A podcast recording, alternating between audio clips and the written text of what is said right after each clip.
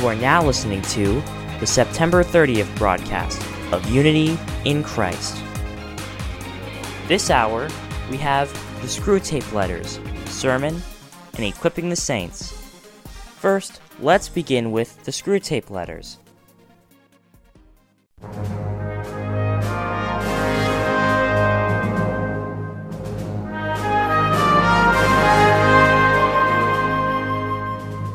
Hello, everyone. I'm Terry, the host of the Screwtape Letters. We have been sharing stories regarding our spiritual warfare with the devil, drawing from C.S. Lewis's book, The Screwtape Letters. Today marks the final session. In the book, C.S. Lewis portrays the devil's relentless pursuit to prevent humans from receiving the gospel. When Jesus speaks to reveal the truth, the devil constantly interferes to prevent us from grasping the truth. Our enemy prowls like a roaring lion, looking for opportunities to attack us. Therefore, it is imperative for us to be aware of these attacks and remain vigilant and alert. In reality, many people have misconceptions about Satans and devils. Some do not believe in the existence of Satans or devils, considering them merely as mythical figures. Others perceive Satan as a powerful entity engaged in a fierce battle against God, as portrayed in movies and comics with good and evil in constant conflict. However, such notions are incorrect. Just as God exists, Satan and devils undoubtedly exist. However, Satan lacks the power to oppose God. He is subject to God's control. There is no created being that can successfully oppose God. Let's reflect a bit more on these evil spirits. Satan is a spiritual being, and as a creation of God, he once served God as an angel. But due to his pride, he fell from grace and became Satan he was subsequently cast down from heaven. If we were to depict two adversaries facing off each other, they would be Satan and the demonic forces opposed facing off against the archangels and their forces. Painting the picture of Satan in opposition to God as if they were adversaries would not be correct. In other words, Satan is a spiritual being just like the angels in heaven who were meant to serve God. However, he became corrupted and was cast out of heaven. Since Satan cannot oppose God, he aims to harass the believers whom God loves. To do that, he uses his demonic forces and devises devious tactics. Satan constantly torments us, knowing that God is saddened and upset when believers stumble or fail under their schemes. We have been examining Satan's tactics over the past 13 weeks. Would you remember some of them? Of course, Satan adapts his tactics depending on individual believers, and as such, his tactics are countless. In our program, we considered how Satan tries to prevent us from thinking too deeply. He does not want us to engage in contemplations, meditating, reading, and pondering fundamental questions such as what is the truth? It is because such contemplations would lead us closer to the truth and closer to God. Thus, one of Satan's tactics is to keep us busy, preventing us from thinking and distracting us constantly. Satan likes to create in us a sense of disappointment. For instance, there are disappointments arising from relationships between people, especially from those within the church. Satan's aim is to make people discontinue their faith journeys. Creating discord within families is also part of his tactics. What about prayers? We noted that Satan does not particularly oppose prayers. Instead, the devils prompt us to pray in the wrong way. These devils make us pray for ourselves only, focused on fulfilling our own desires rather than looking to Jesus. They lead us to pray entirely for ourselves. The more dangerous part is that they make us dwell in a sense of satisfaction and contentment, thinking that we are prayerful and therefore spiritual. On the one hand, we offer prayers with wrong motives. On the other, we mistakenly perceive ourselves as faithful believers. The scheme of the devil continues. They create a sense of fear and uncertainty about some vague future, making us live anxiously. They prompt us to become fixated on what might have been from the past and what could be in the future, rather than having trust in God here and now in the present. This is also part of their tactics. There are many other tactics of the devil. Although the methods may vary, the essence remains the same, preventing us from reflecting within our souls, prompting us to focus on our own desires, and instilling a false perception in us that we need to achieve those desires by ourselves.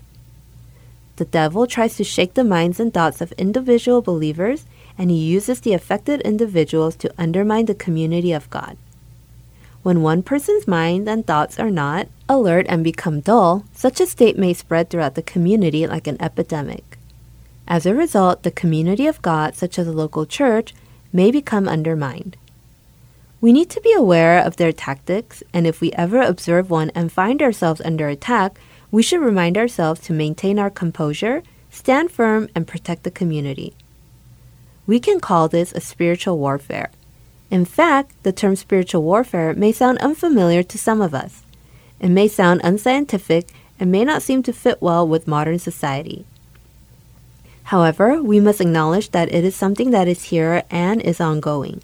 We need to be constantly aware of the unseen spiritual realm and remain spiritually vigilant.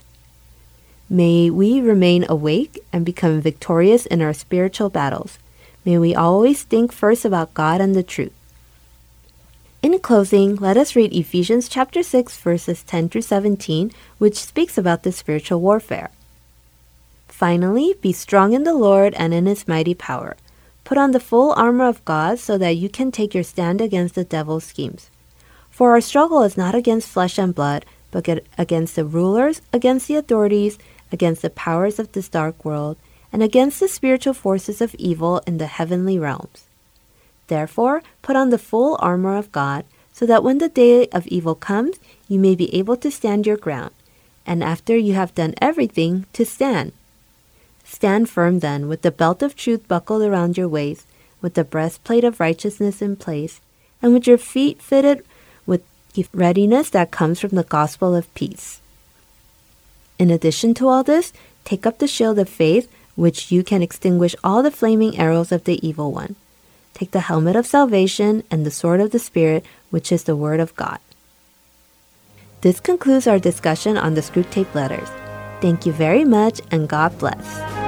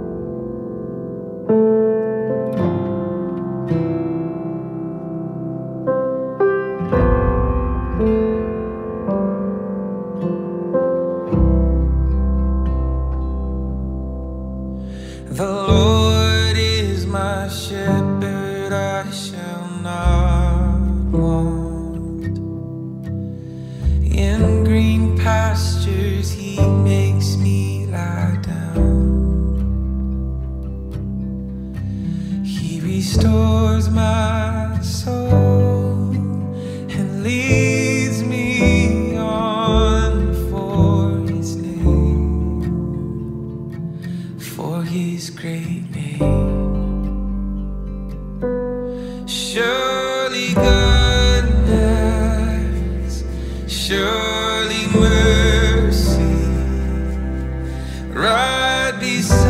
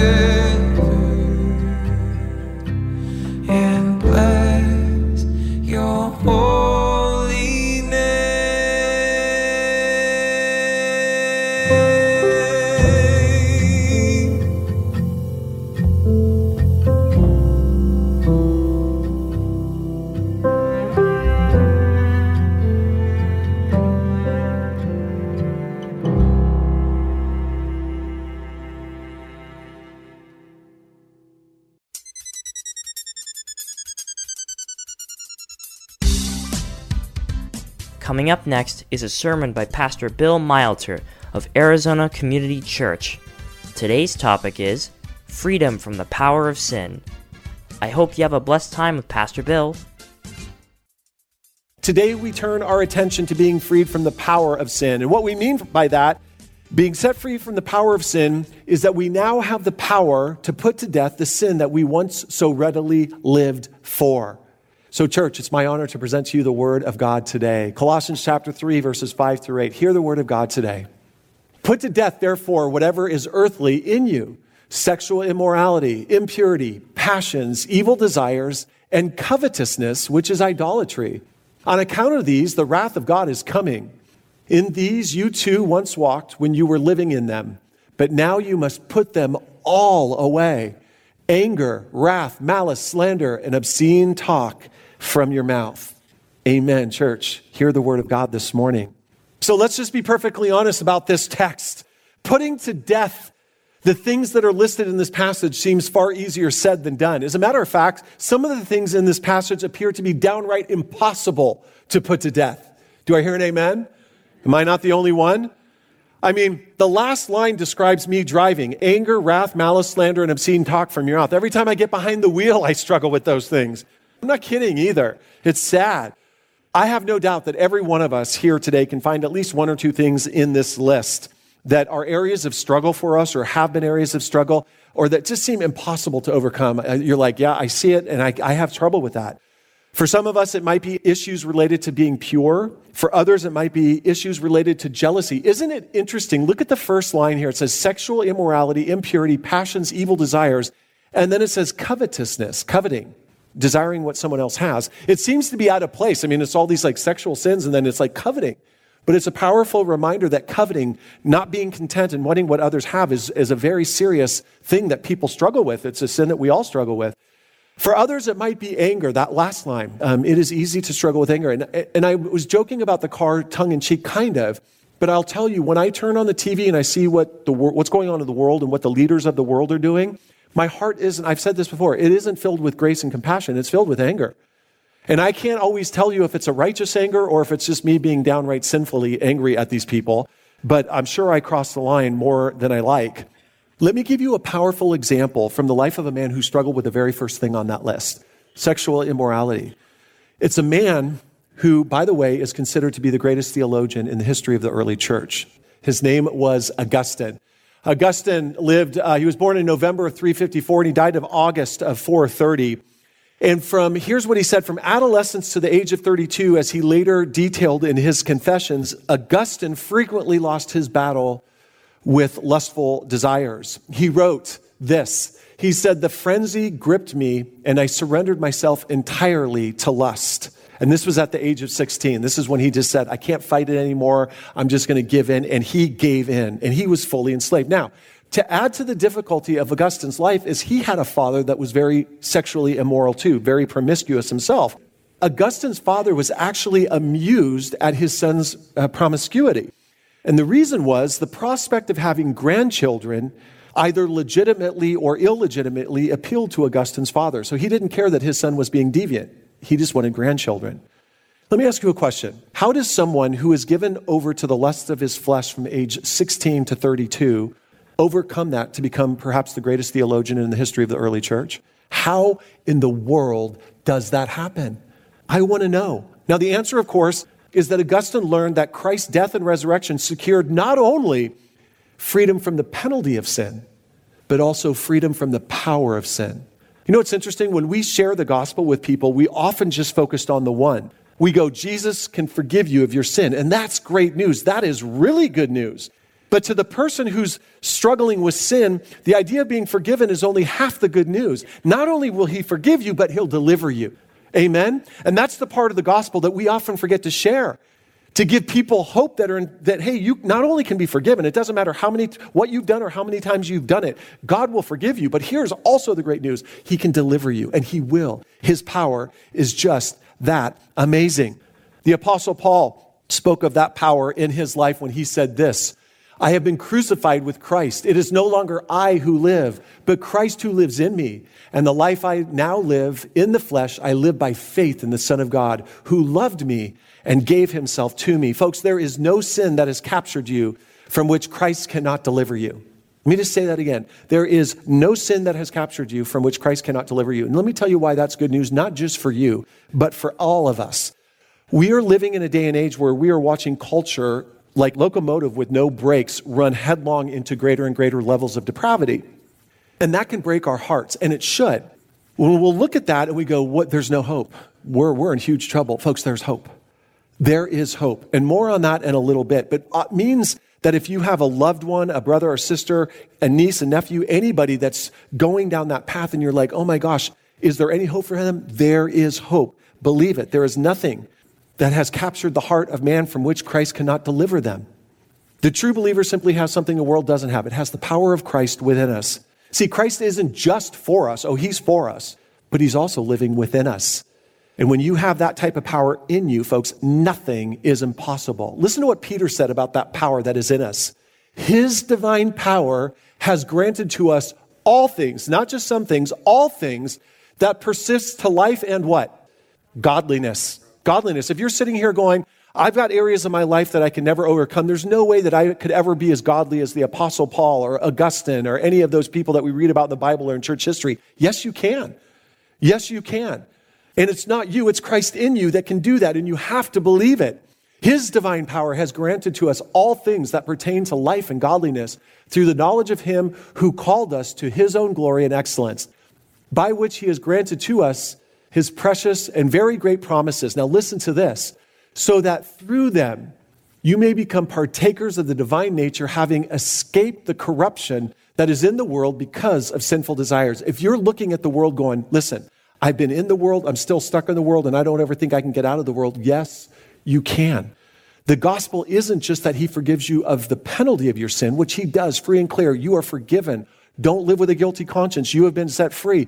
But don't live in defeat because God has given you his spirit within you to deliver you and me from the things that so easily entangle us. People often want to see God's power manifested. They do. That's why we, if we hear the report of a miracle or something going on, we're like, we want to see what it is. Folks, you want to know God's power? The number one way you will see God's power manifested on a daily basis is Him delivering you out of sin and into glory. Look in the mirror if you want to see God's power at work. You will see somebody that was once over here and is being brought over here. That's the testimony of Christians. For some people, the crazy thing, it's overnight. I've seen people delivered overnight from, um, as a matter of fact, after Saturday night, I got to tell this, and I have permission to tell this. Saturday night service ended. I was locking up the campus. I was going out that gate, and there was somebody there. I'm not going to tell you man, woman, I'm not going to tell you anything, but they were just shaking their head.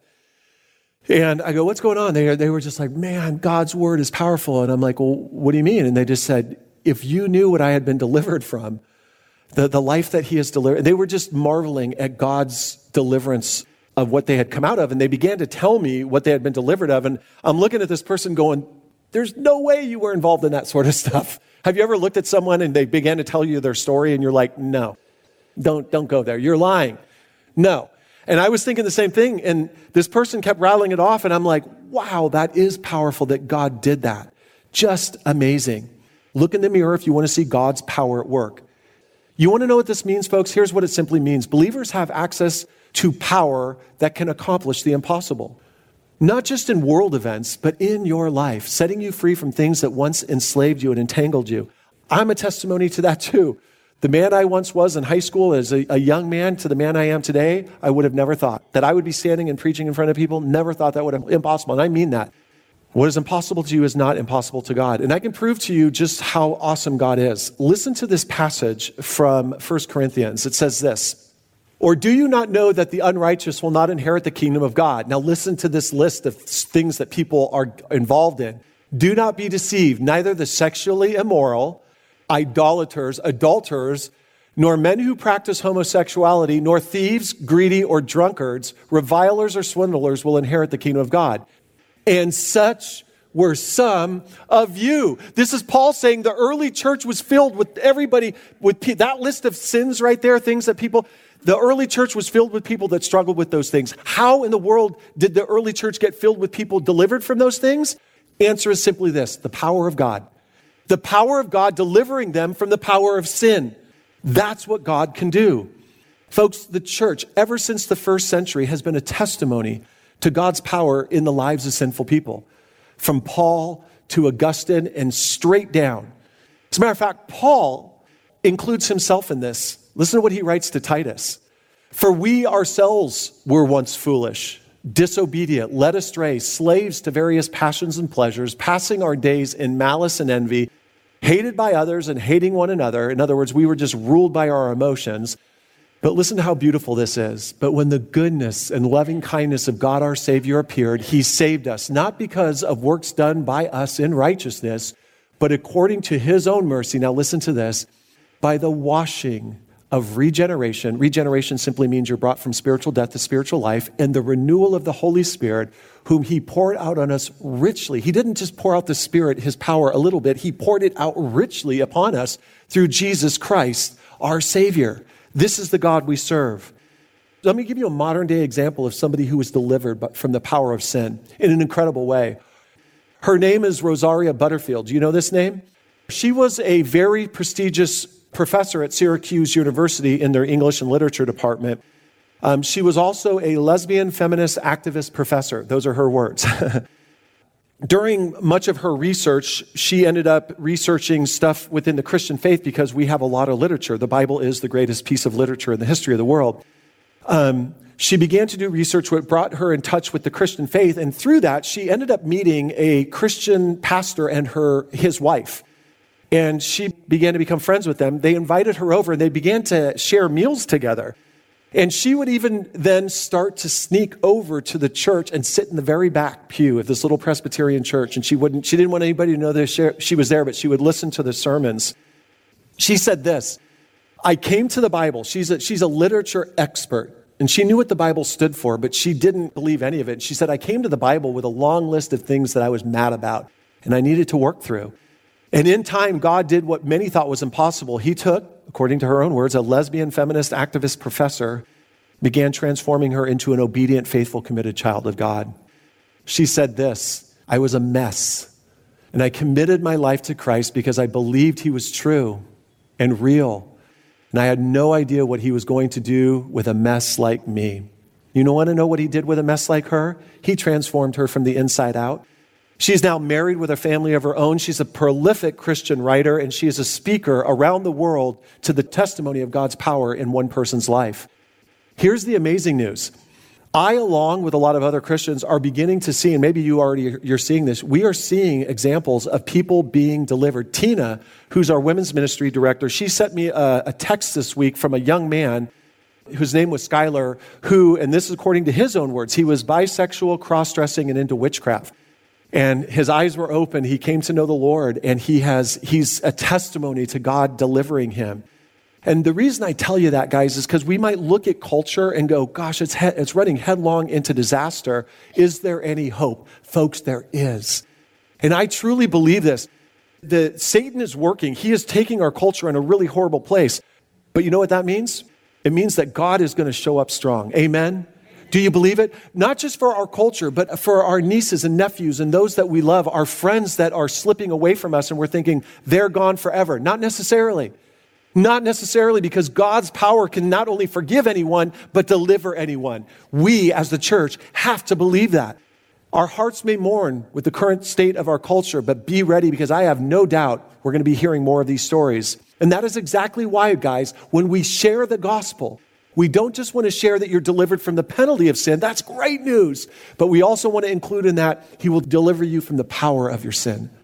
He will deliver you and take you to places you never thought you could go. And you're going to talk to people who are going to go, I want to trust in Christ, but I'm too far gone. No, you're not.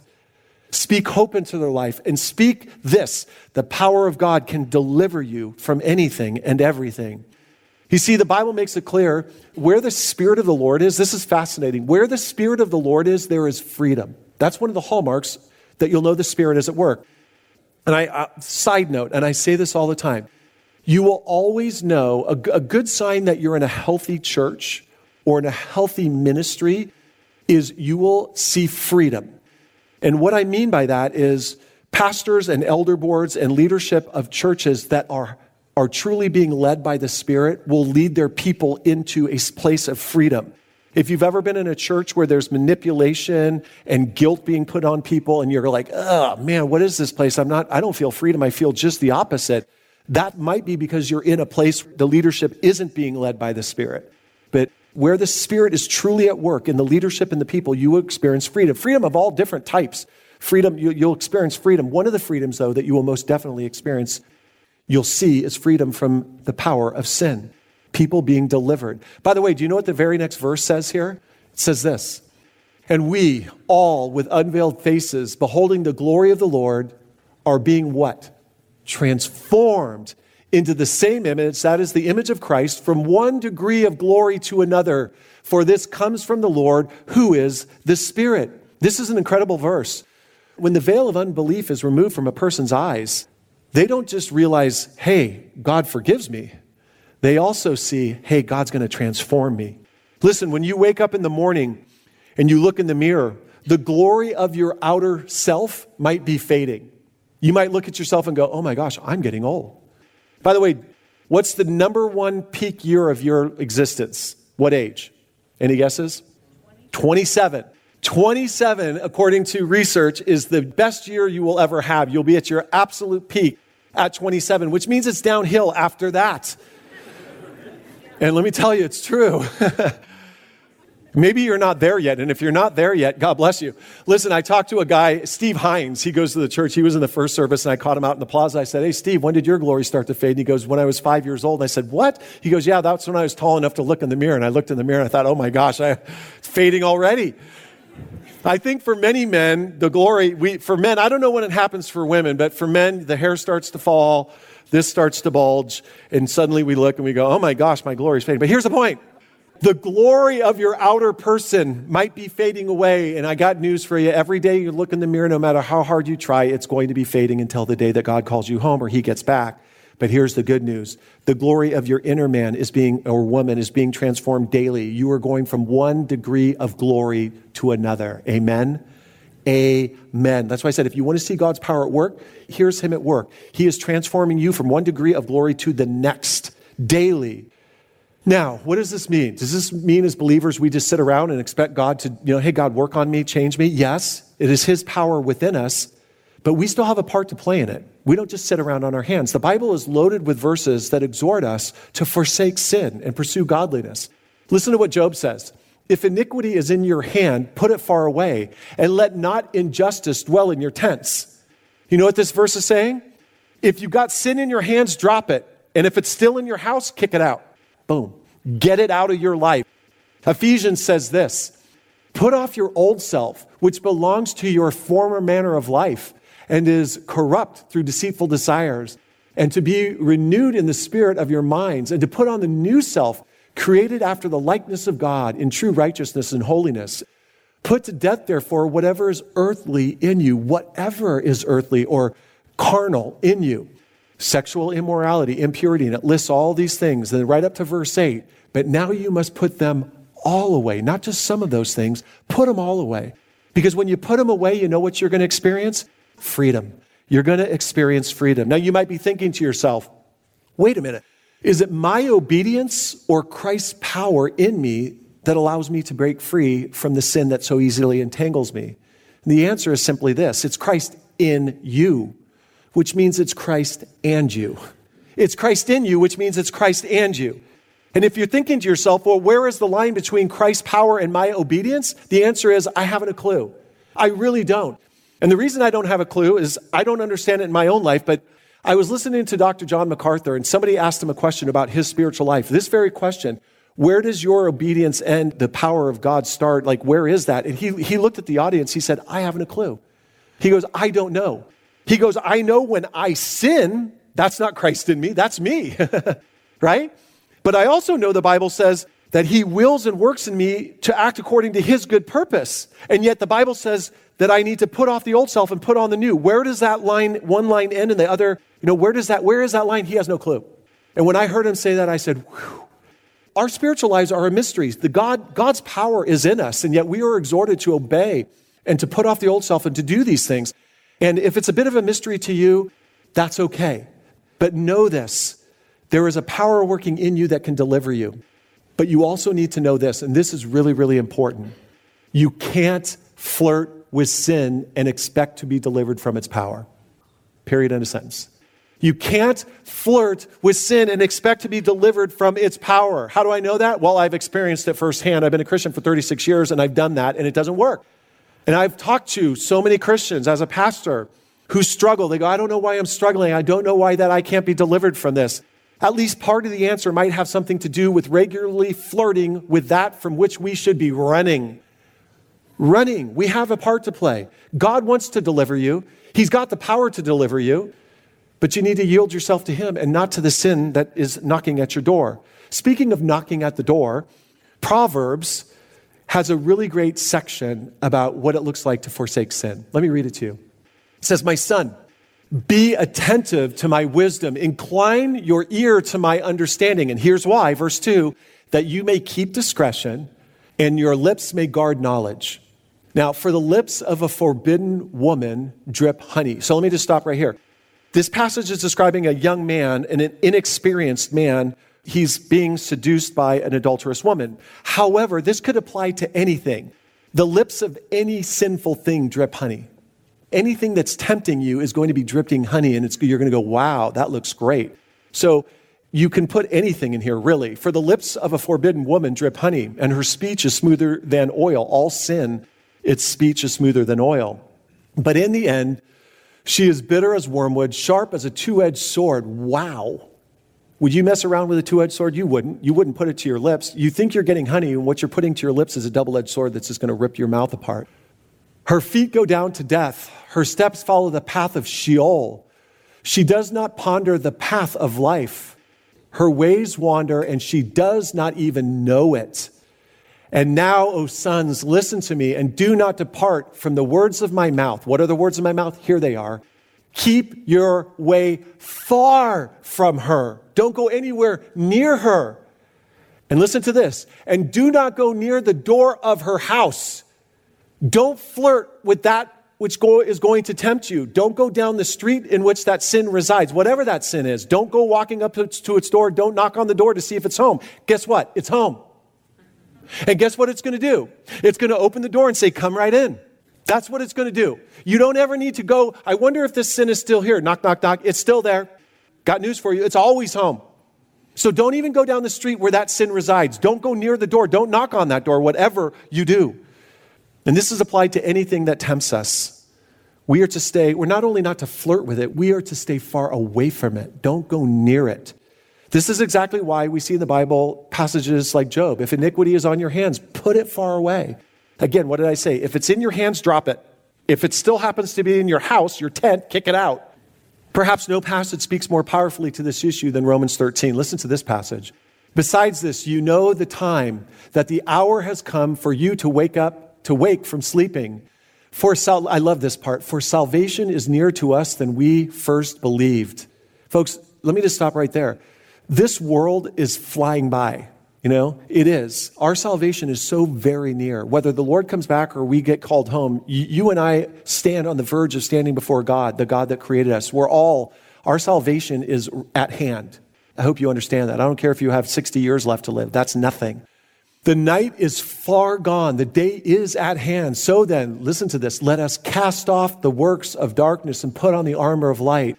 Let us walk properly, that is holy, as in the daytime, not in orgies or drunkenness or sexual immorality and sensuality, not in quarreling or jealousy. Again, look at what this passage says. It lists off all these really bad things. Let us walk properly in the daytime, not in orgies or drunkenness or sexual immorality. And all of us are going, well, I, wouldn't do, I don't do that, right? Or sensuality. But then it says quarreling or jealousy. Isn't that interesting? It's almost like those two don't belong in that list. But it goes, just goes to show you that when we're discontent, when we're coveting what other people have, when we have a quarrelsome spirit, a discontent spirit in us, it's that's sin.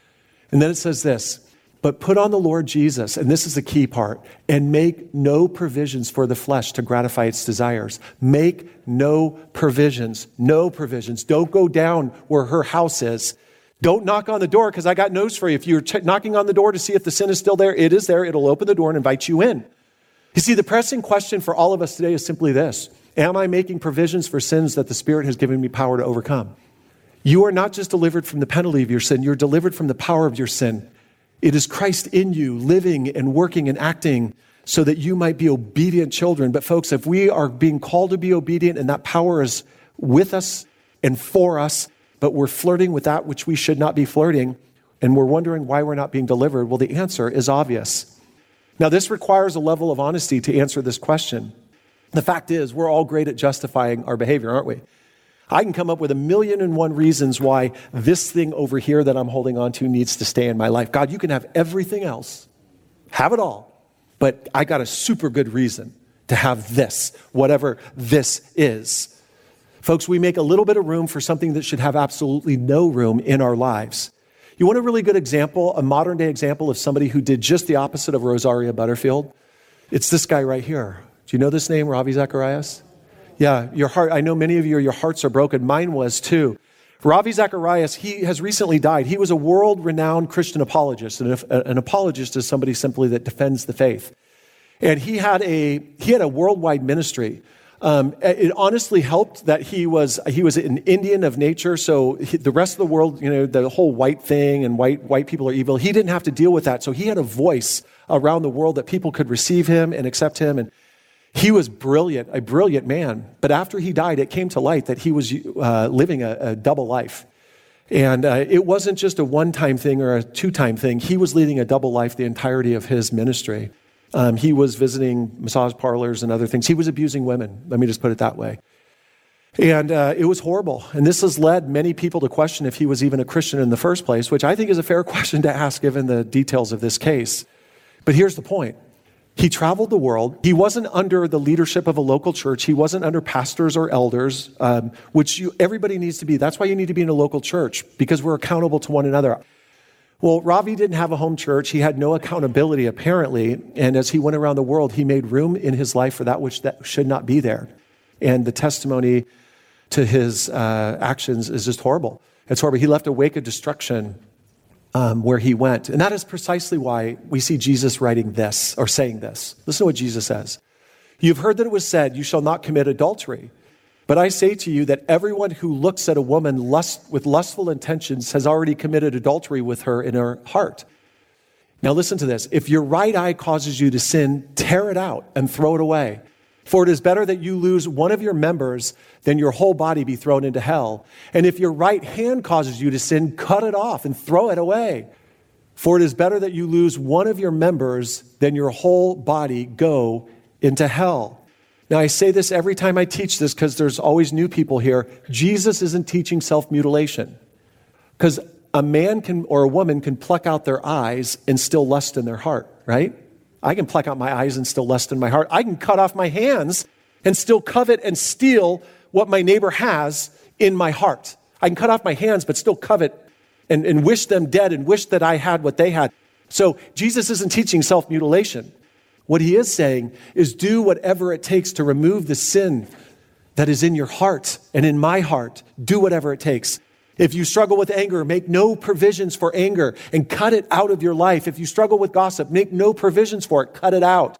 If you struggle with pride, same thing, make no provisions and cut it out of your life. Now, you might be thinking, that might mean that I have to make some significant decisions in my life, some radical decisions. Yes, it's exactly what you're going to have to do. That's exactly what Rosaria Butterfield did. She was a Syracuse University. She had it made, and she walked away from that. That's what it costs. There's a cost in following the Lord. Count the cost, the Bible says. There is a cost in following the Lord and being obedient unto the Lord. And so, yes, you might have to make some difficult decisions in your life, but I'm going to tell you right now that is the whole point of this message. It is the power of Christ in you that makes such change possible. You're not making those changes by yourself, Christ is in you. And so, step forward in faith and go, God, I believe that if I walk away from this, you're going to give me the power to overcome. He will. Because the testimony of the gospel isn't that you're just delivered from the penalty of sin, you are. But the testimony of the gospel is that he will deliver you from the power of sin. Of this you can be certain. I'm going to end with this thought and take this to the bank. You will not regret going all in like this with the Lord and asking Him to set you free from whatever it is that's holding on to you. And you know how I know that? Because I've experienced it in my own life. But more importantly, I have never, ever met a person walking in spiritual freedom who was living with sinful regrets. Did you hear that? I've never met a person walking in spiritual freedom living with sinful regrets. I meet lots of people that have regrets. I have regrets about things I've done in my past. But I don't have regrets from the sin that God has delivered me from. It's not like I'm looking back on, man, it was so great to be enslaved to that when I had no control and I couldn't do it and I, had, I was struggling with guilt and shame. I wish I could have more of that.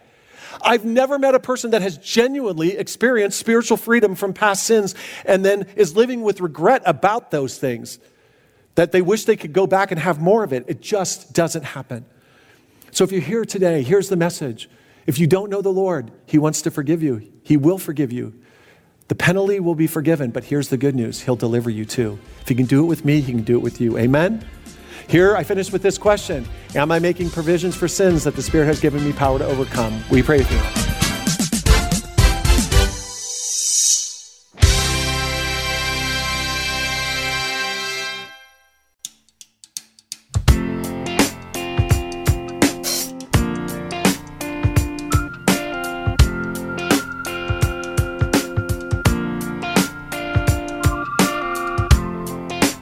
20 years of age, I'm still looking for a dream. A war's already waged for my destiny.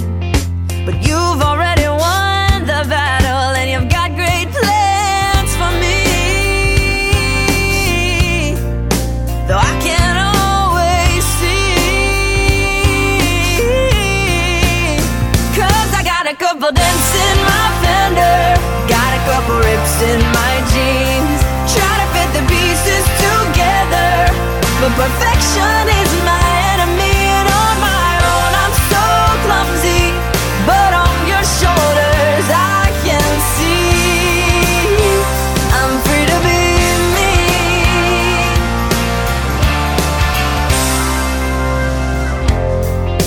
When I was just a girl, I thought I had it figured out see my life would turn out right and I'd make it here somehow. But things don't always come that easy, and sometimes I would down. Oh, cause I got a couple dents in my fender, got a couple rips in my jeans. Try to fit the pieces together, but perfection is my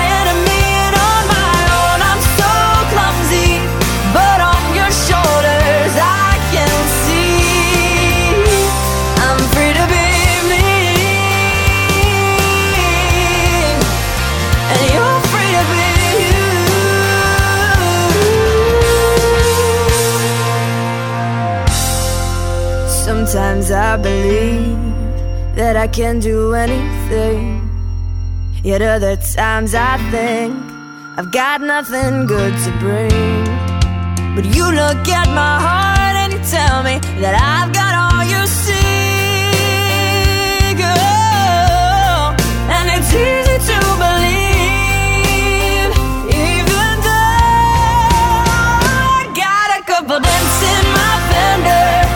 A couple rips in my jeans. Try to fit the pieces together, but perfection is my enemy.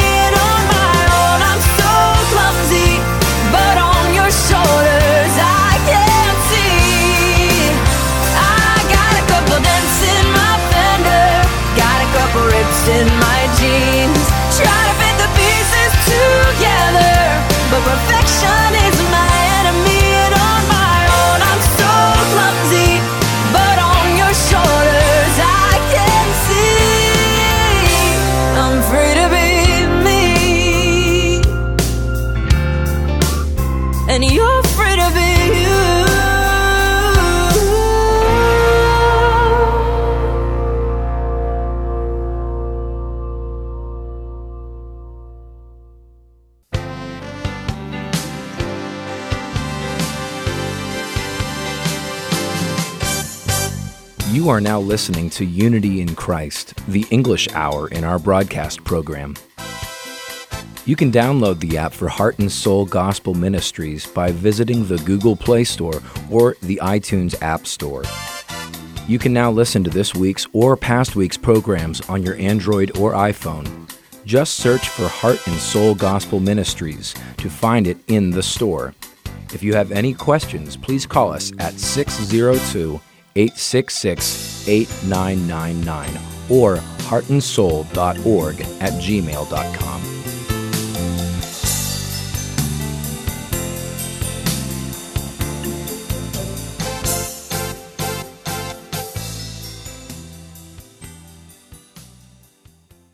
The following program is called Equipping the Saints. Hello, Heart and Soul listeners. I'm Pastor Greg Lundstedt, and I'm so glad that I can share my series from Equipping the Saints with you. I pray that God will grow each and every one of you in Christ through this series.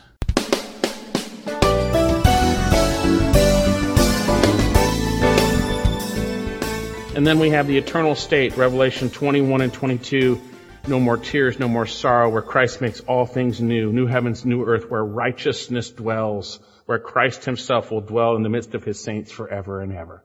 That's what we look forward to. So back to our passage, the order would be this gathering together.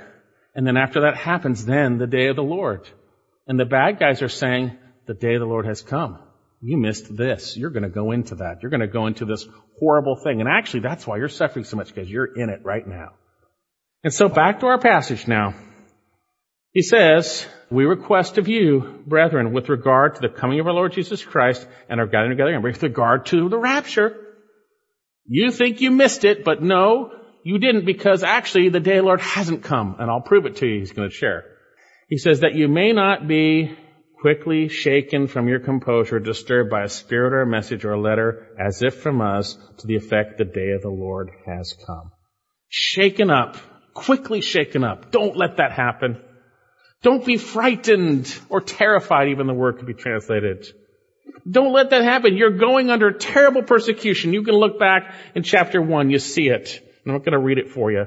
You can see it there, verse four and six. They're persecuted greatly. There was suffering and Paul wants to protect them from the false view that many churches hold to today. Can you believe that? That the church is not going to be taken up and that we go right into the day of the Lord and then Christ comes. Not true. It would shake you up and frighten you. It says, don't let that happen to you so quickly. Don't let that happen. And notice he says how this message would come. Either by a spirit or a message or a letter as if from us, this is the end of two, to the effect the day of the Lord has come. It could come by a spirit. I believe he's speaking here of a prophetic utterance, like we see back in chapter 1 verse 15, but a false prophetic utterance. Those who would claim to be speaking from the Spirit of God. Thus says the Lord. The day of the Lord has come, or whatever they might say, you know. Don't be deceived. Don't listen to that, he's saying. Don't listen to that or a message. The word message means literally word. Now before I get to that, the spirit part, I forgot to share this, but in 1 John chapter 4 verse 1, John says this, Beloved, do not believe every spirit, but test the spirits to see whether it's from God. Because many false prophets have gone out into the world. And he'll go on to say, you can know who's of the Lord and of not by if they listen to the apostles or not. You can know that. Okay, so he says here, then a message. That's the word logos, just means word. Somebody came along and said, hey, Paul said, I heard him. He said, the day of the Lord's already here. Someone just shared it by word. Or the most deceitful way here, by a letter as if from us. That's a counterfeit letter, counterfeit epistle. That is from Paul. a Very, very evil. He says, don't be disturbed if this comes. It says something to the effect, the day of the Lord has come. Don't let it disturb you. A counterfeit epistle. You see, Satan is a counterfeiter. He's not the pitchfork guy out there with all the demonic stuff. The foolish people and their outright wicked demonic stuff, he's already got them. But the reality is, he is a deceiver. He portrays himself to be an angel of light. That's how he functions. Look at 2 Corinthians chapter 11. This is the most dangerous way that he functions. 2 Corinthians 11, and he does it through people. 2 Corinthians 11 verse 13. For such men are false apostles, deceitful workers are workers of deceit, literally, disguising themselves as apostles of Christ. That's what they do. No wonder even Satan disguises himself as an angel of light. It's not the pitchfork guy or the outright wicked demonic stuff. It's disguising. That's its most effective way to do it. Therefore, it is not surprising if his servants also disguise themselves as servants of righteousness, whose end shall be according to their deeds. So you got either a spirit, probably a prophetic utterance, a message, a false one by the way, a false message, or a counterfeit letter. And Paul says, don't do that. Don't fall for it. And he's going to say in the context of the larger passage, hold to the truth we've already shared with you. Hold to that. That's what protects us from false teaching. Hold to the truth you've learned in scripture. Hold to the truth. Notice verse 5, and we're going to touch on this because we're almost running out of time. Do you not remember while I was still with you, I was telling you these things? Hold to what I told you rather than being taken captive and disturbed by these false messages or a false letter. Look at verse 15. So then, brethren, stand firm. Hold to the traditions which you were taught, whether by word or mouth or by letter, what? From us, the apostles. We have the completed word, Christ Jesus being the cornerstone. The apostles and prophets brought it forth. It's complete. Hold to this. Don't let anyone deceive you. Look at verse 3. He strengthens his request. Let no one in any way deceive you. Don't be so easily shaken up. Don't be frightened by a false message that contradicts the truth you already know about our gathering to Him. Don't be shaken up by that. He says, let no one in any way deceive you, for it, the day of the Lord, will not come unless the apostasy comes first and the man of lawlessness is revealed. Hey, two things have to happen and they haven't happened. So what they're telling you is false. That's what he's saying. Now this term, let no one deceive you in any way, the word deceive doesn't just speak of being deceived or led astray, plain only being led astray. It actually means being completely seduced, wholly deceived. Being fully bought into it. You see that with our form guides. Wholly deceived, complete deception. Seduced wholly. It's the same word that is used in 1 Timothy 2.14 about Eve who was completely deceived in the garden. She was entirely wholly bought into it. It's the same word that it's what Satan was trying to do to the Corinthians in 2 Corinthians chapter 11 verse 1. He's trying to wholly deceive them. Let no one, and then notice this, in any way, there's different manners, different ways it happens. Let no one in any way, according to any manner, seduce you wholly. Don't let it happen. We're not to allow false teachers to seduce us completely with false or twisted words supposedly from the Lord.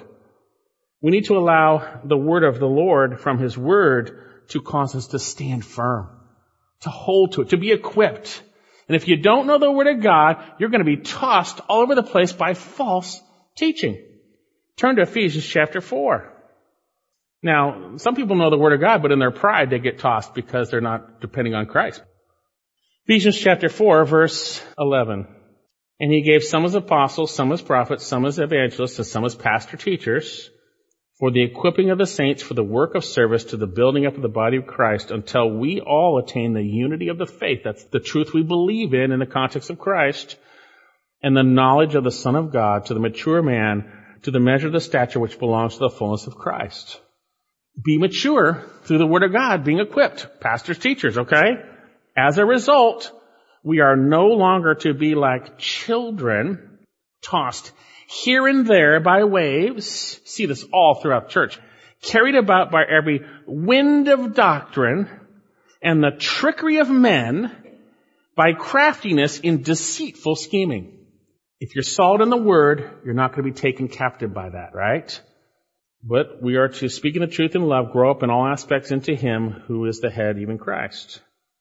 We see this in Colossians chapter 2. Don't be taken captive by worldly philosophies.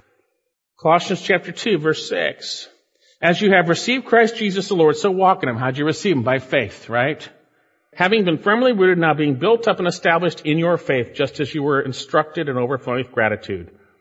See to it that no one takes you captive, kidnaps you through philosophy, empty deception, according to the traditions of men, according to the elementary ABC, elementary principles of the world, rather than according to Christ. Colossians 2. There are bad guys out there. Don't let them take you captive by human reasoning, human philosophy, whatever it might be. Don't let it happen. Tradition of men, don't let it happen. Hold to the Word of God. Examine everything. We saw this back in 1 Thessalonians 5. Examine everything carefully. Hold fast to that which is good. Abstain from every form of evil. Hebrews chapter 5. Those who were dull of hearing had become dull because they hadn't had their senses trained to discern good and evil through the Word of God. Have your senses trained? Someone says something, you go, no, no, no, this is what God's Word says. They have a very convincing argument for it, but you look at the Word of God and go, nope, this is what God's Word says. Hold forth to the traditions we have and the words that Paul gave forth as he says. Don't go there. Let no one deceive you in any manner, in any way. Don't go there. Now specifically, he's referring to the day of the Lord. And that's the issue that they were being deceived about or was trying to. He's gonna, I'm just gonna read through this quickly and we will look at it more closely next time, okay? Let no one deceive you in any way, for it, that's the day of the Lord, will not come unless the apostasy comes first. And the man of lawlessness is revealed, the son of destruction, who opposes and exalts himself above every so-called God or object of worship, so that he takes his seat in the temple of God, displaying himself to be God. Do you not remember while I was still with you? I was telling you these things. Don't you remember, guys? He's saying, and we'll look at this more closely next week, the day of the Lord can't be here because two things have to happen with another associated thing. One, the apostasy has to come first. We'll talk about that in a second. And the second thing is the man of lawlessness is to be revealed. And for that to happen, this third related thing, verses 6 to 7, the restrainer must be taken out of the way. And I believe that's the church being taken out of the way by the Spirit of God within them. Those are the things that have to happen. Don't let them deceive you. Remember, I was telling you this before, he says. Now, as we finish up, the apostasy here speaks of a falling away or a defection. And it's not just apostasy. Apostasy. There are those who apostatize, those who turn away from Christ, those who turn away, they apostatize. Second Timothy chapter 3 clearly says, hey, this is going to happen. But realize this, in last days, difficult times will come. For men will be lovers of self, lovers of money, boastful, arrogant, revilers, disobedient to parents, ungrateful, unholy, unloving, irreconcilable, malicious gossips without self-control, brutal, haters of good, treacherous, reckless, conceited, lovers of pleasure rather than lovers of God. Hey, that sounds like what we see on TV these days, right? He says, lovers of God, holding to a form of godliness, although they've denied its power, avoid such men as these. That's apostasy. They've turned, but they say they believe, but they've turned. But this is a wholesale apostasy. He's talking about the apostasy a wholesale turning of the world completely in a sense. Completely. Every religious organization that's there at that time is going to turn away. A wholesale apostasy. The apostasy. The day the Lord can't come until the whole world is turned. The apostasy has come. That prepares the ground for the Antichrist to deceive them and for them to go to their judgment. Jesus talked about this in relationship to the Jews and their apostasy, not the whole world, but the Jews. So remember that. Matthew 24. And at that time, many will fall away and deliver up one another and hate one another. And many false prophets will arise and mislead many.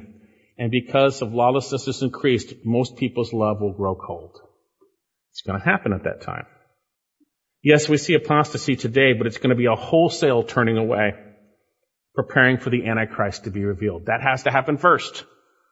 And these things, he's saying, it hasn't happened yet. So you're being lied to. You're being deceived. Don't buy into it. So what's the important part for us for today? Hold to the Word of God.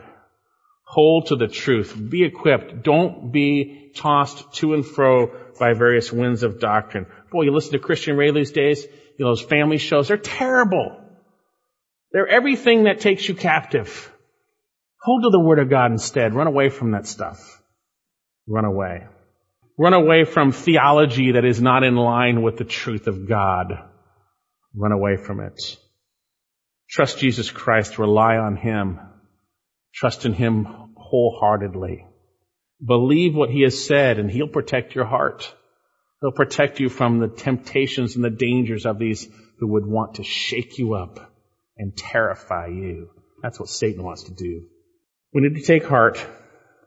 The reality is, although there's false teaching in the church that the Lord doesn't want us to fall to it, we need to take heart. We need to listen to the message. Don't let it happen to you.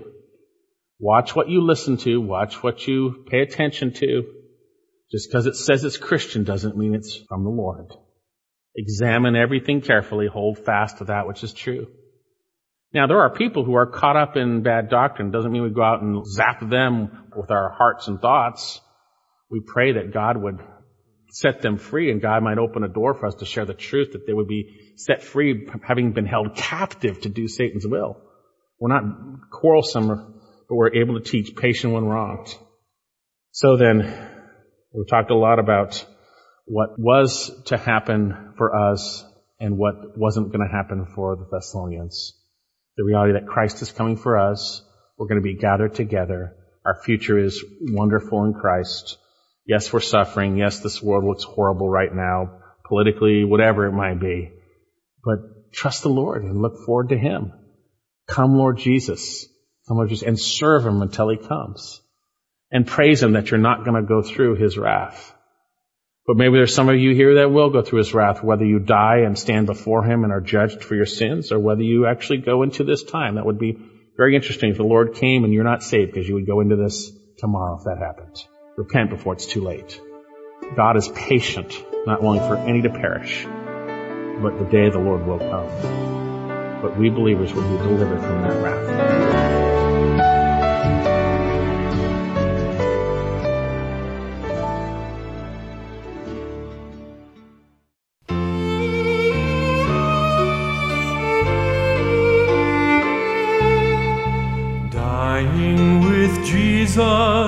Death reckon mine. Living with Jesus, a new life divine. Looking to Jesus till glory does shine. Moment by moment,